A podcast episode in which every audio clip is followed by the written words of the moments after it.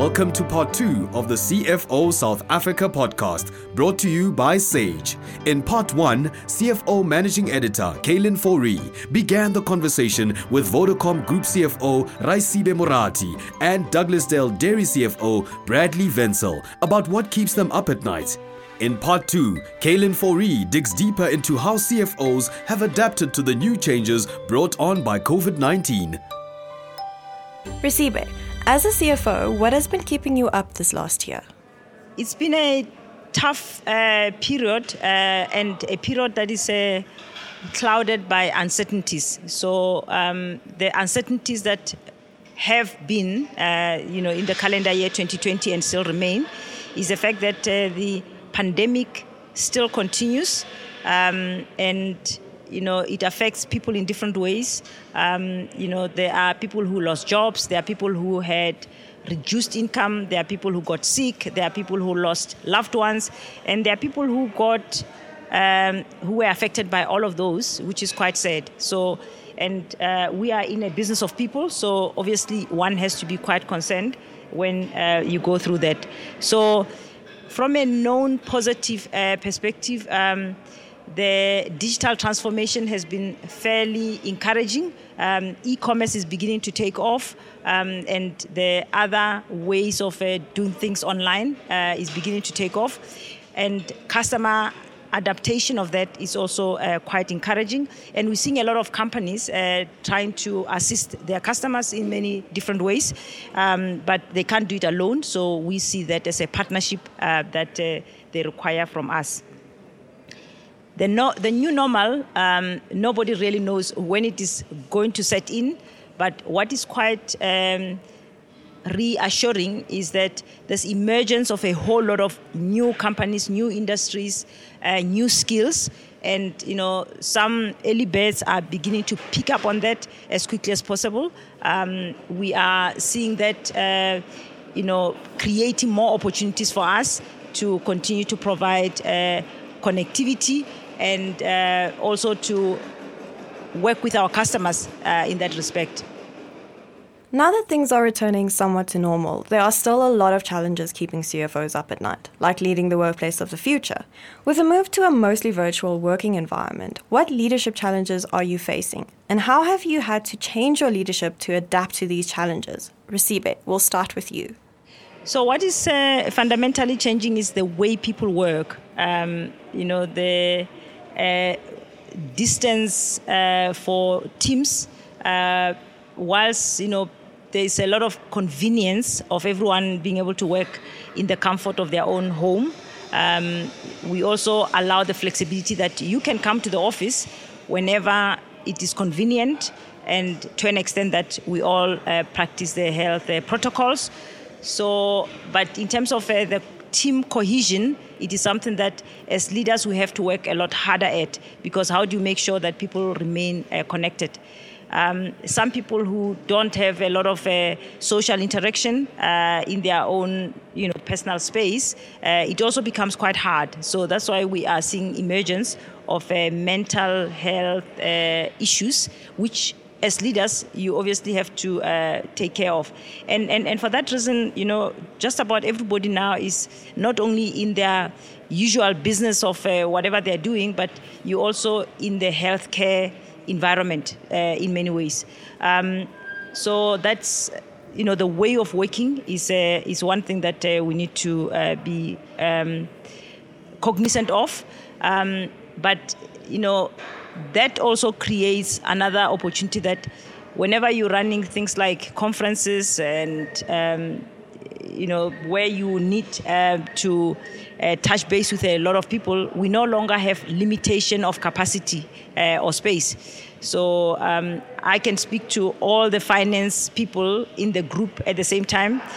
We can uh, have a conference and basically speak to all the vodacom staff across the entire continent and that's that's a, a great uh, opportunity uh, because you know very often in large organizations you always worry about the message that filters you know to the different levels and whether it is received as original and as crisp as uh, it was delivered. So, from that perspective, we no longer have any of those limitations. And for that reason, the quicker the message from the C suite, from the top, uh, reaches everyone, the better it is uh, because you know it is uh, things like strategy and uh, where there are big uh, announcements or uh, important conversations that uh, we are able to reach.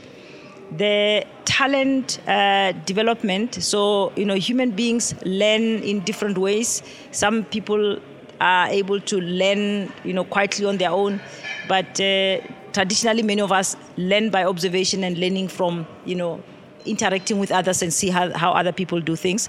So in a virtual world, we all have to unlearn and relearn how to um, migrate and uh, provide that uh, skills transfer and uh, spread ta- talent. So for that reason, as uh, leaders, it is one of the things that uh, we obviously need to uh, focus on, particularly as new employees come in. You know, for people who have been around, it probably is a little easier than if you are new in an organization.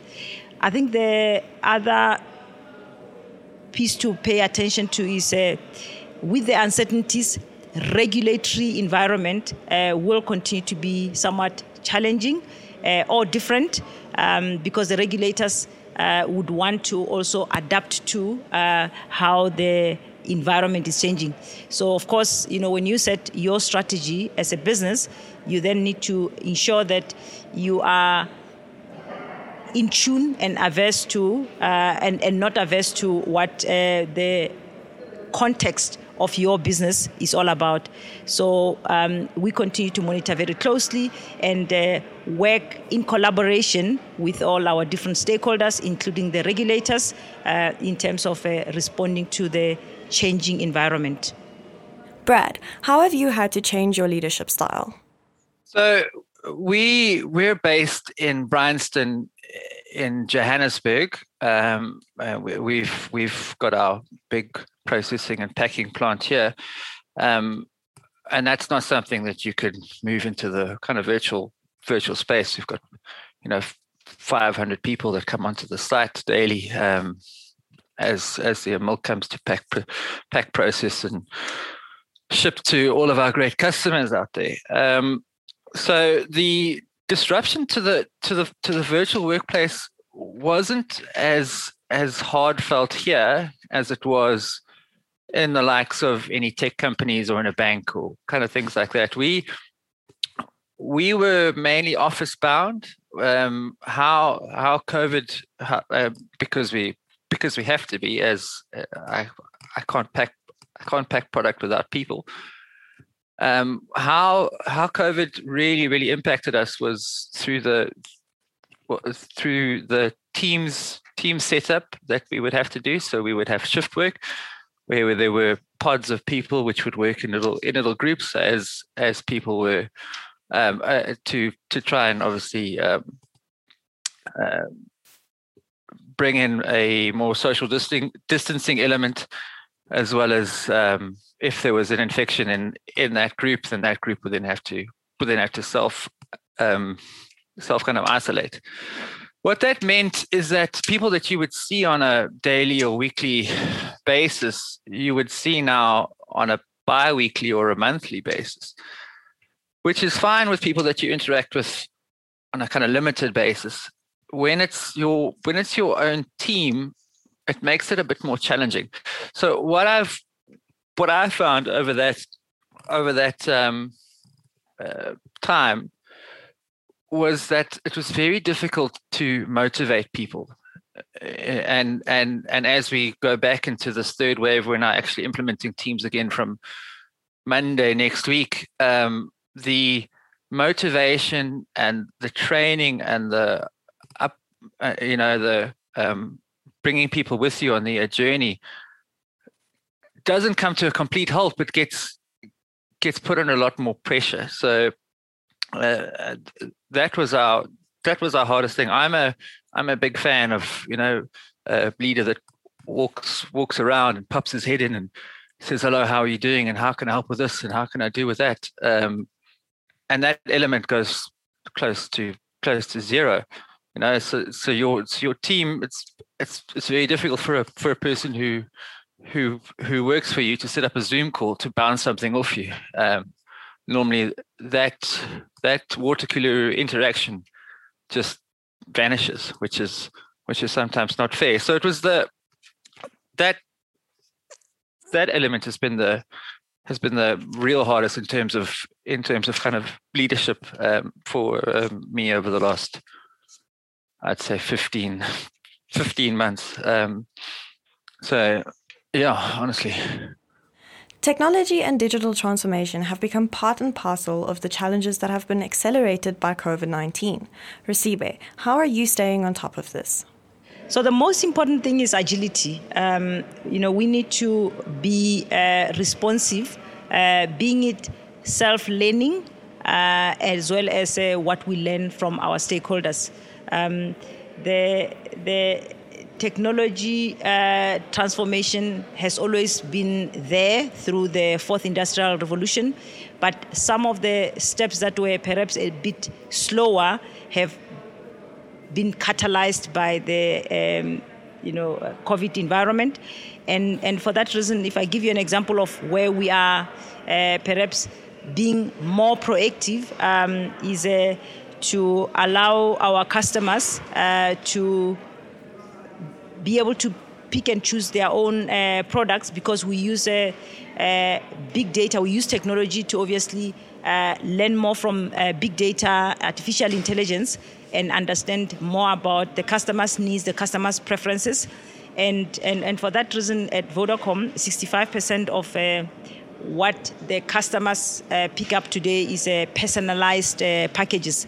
So, you know, we get to know your uh, pre- preferences and uh, prompt you with a, a, product offering that will suit you. If you don't like that, we'll give you another one that uh, you know eventually will suit you. But with AI, it is a, a fairly uh, strong predictor of uh, the things that uh, you will prefer.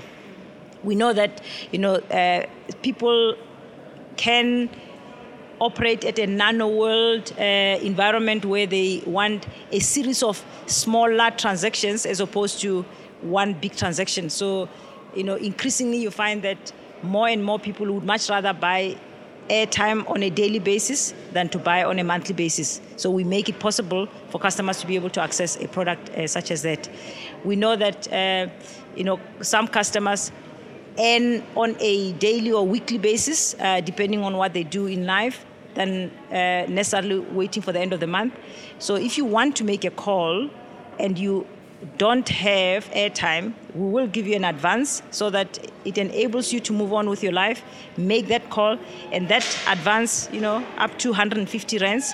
It's not a lot of money, and in two days' time, you uh, sold whatever. If you are a person selling uh, goods and services, you sell the services that you sell, you get some money and you are able to top up, pay that facility, and be able to carry on. So, those are some of the different uh, product offerings that we have been able to right size to ensure that we provide that agility that is required uh, by our customers. Um, the digital world also requires that we continue to work with a series of uh, stakeholders, not just you know the end customer, but uh, the supplier as well. And and for that reason, we are a big enabler of uh, e-commerce. We um, have a, a, trade bridge where it also allows our corporate customers or SME customers to be able to store their data and uh, be able to uh, provide online services. So that those are some of the responses uh, that we have put out there. Raisibe, as a finance department, you've obviously also had to transform in terms of technology. How did you adapt to these changes? So, absolutely uh, important that as the front of the business becomes digital, the back end also uh, continues. Otherwise, you have a big disconnect. So, we are building a finance that is data driven.